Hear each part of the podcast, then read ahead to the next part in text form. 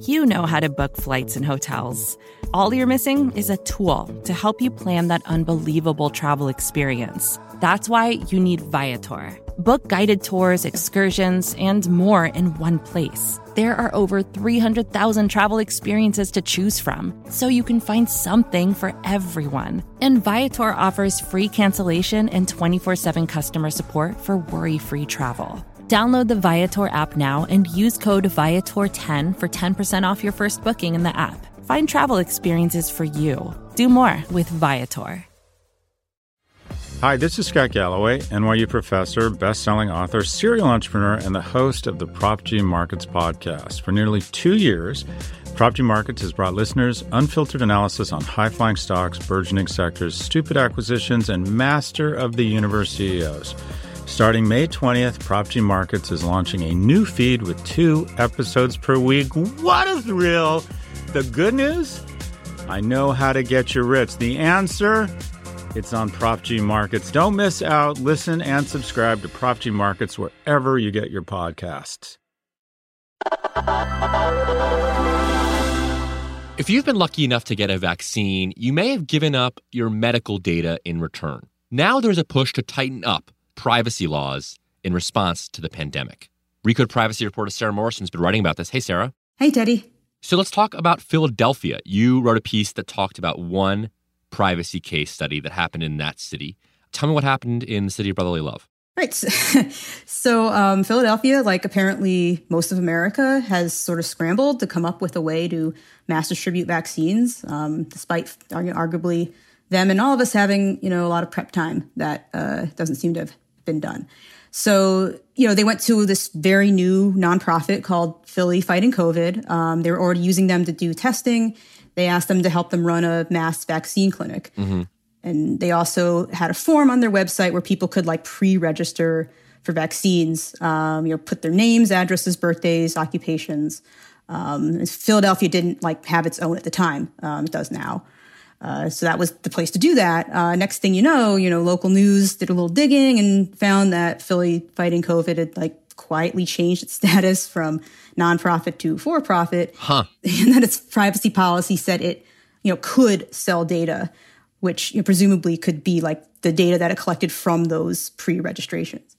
Okay, so not just sharing people's data, but but selling it is that is that legal? I think there's like a misconception generally that you know HIPAA, the health privacy law, like applies to everyone and every business and like every single piece of your health data. Mm. You know, really, it really doesn't. There are a lot of gaps, um, and as more you know, tech companies and like, private companies are used to facilitate sort of health things like vaccine appointments um, or you know contact tracing apps. You know, those gaps have become more obvious and you know problematic.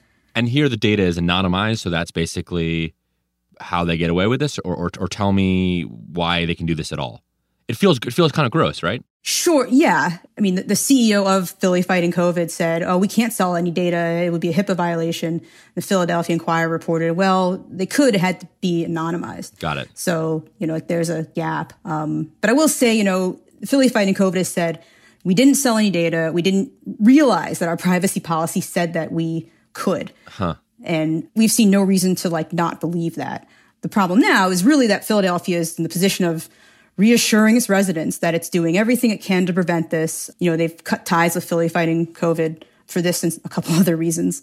You just, you never want to like unnecessarily add to public mistrust. Yeah. You know, especially when it could discourage people from getting a very important vaccine. So I don't think anything untoward like has happened, but you know, making people think it could is also potentially very damaging. Let's zoom out from Philly here. Um, obviously, that sounds like a, a hairy situation for people who live there, but for the many people who do not, why has this sort of become a case study in vaccines and, and privacy data? Tell me about like what, what your takeaways are for anybody who is concerned about this question who is not in Philadelphia. Yeah, so I think, like I said, the, the pandemic has really shown us a lot of these like gaps. And, and it's not just with vaccines, it's not just Philadelphia. During the pandemic in general, we've just had like a bunch of you know, private companies that don't normally even do health stuff be like used in unconventional ways very quickly. You know, in Florida, the public health departments in some counties had to just turn to like Eventbrite. It's like a ticket selling and event planning platform to do their vaccine appointments because their own websites crashed. I'm not even sure that Eventbrite knew they were going to be doing that. And I don't think they have any kind of special data requirements in place for the vaccine appointments. Uh, we had a contact tracing app in North Dakota that was originally meant to just help college football fans find each other. And they turned that into a contact tracing app. And then they later found that it was sending data to Foursquare. And the Department of Health and Human Services has even loosened some HIPAA compliance requirements to make it easier for uh, patients and, and healthcare providers to do like telemedicine. So just a lot of, you know, we just had a lot of instances where there was a lot of gaps, you know, in, in HIPAA sort of exposed here. And again, we have no evidence that anybody was was doing anything wrong. Right. It's just that those gaps exist, and that's never been more apparent than than now. So, Sara, what can people do about it? What's the solution here? Um, I think the best solution is is a legal one. Um, I know last year there were a couple efforts to sort of pass like special, you know, emergency health privacy laws. They would have gotten at you know some of these most of these concerns and democrats and republicans both had their own versions of it. They didn't go anywhere obviously. The good news is last week um, i think a few days after philadelphia news uh, democrats in the senate and the house have reintroduced uh, an updated version of their 2020 bill uh-huh. which is called the public health emergency privacy act and that would make it you know illegal to use public health data you know that which is acquired by like contact tracing apps, vaccine appointment registrations, for instance, uh, from being used to sell ads given to other unrelated government agencies. And I, there'd be a requirement to delete it once the pandemic is over. So uh, we are seeing some kind of response. We just have to now, I guess, hope that that response actually becomes a law. Sara Morrison, thanks so much for joining us. Thank you.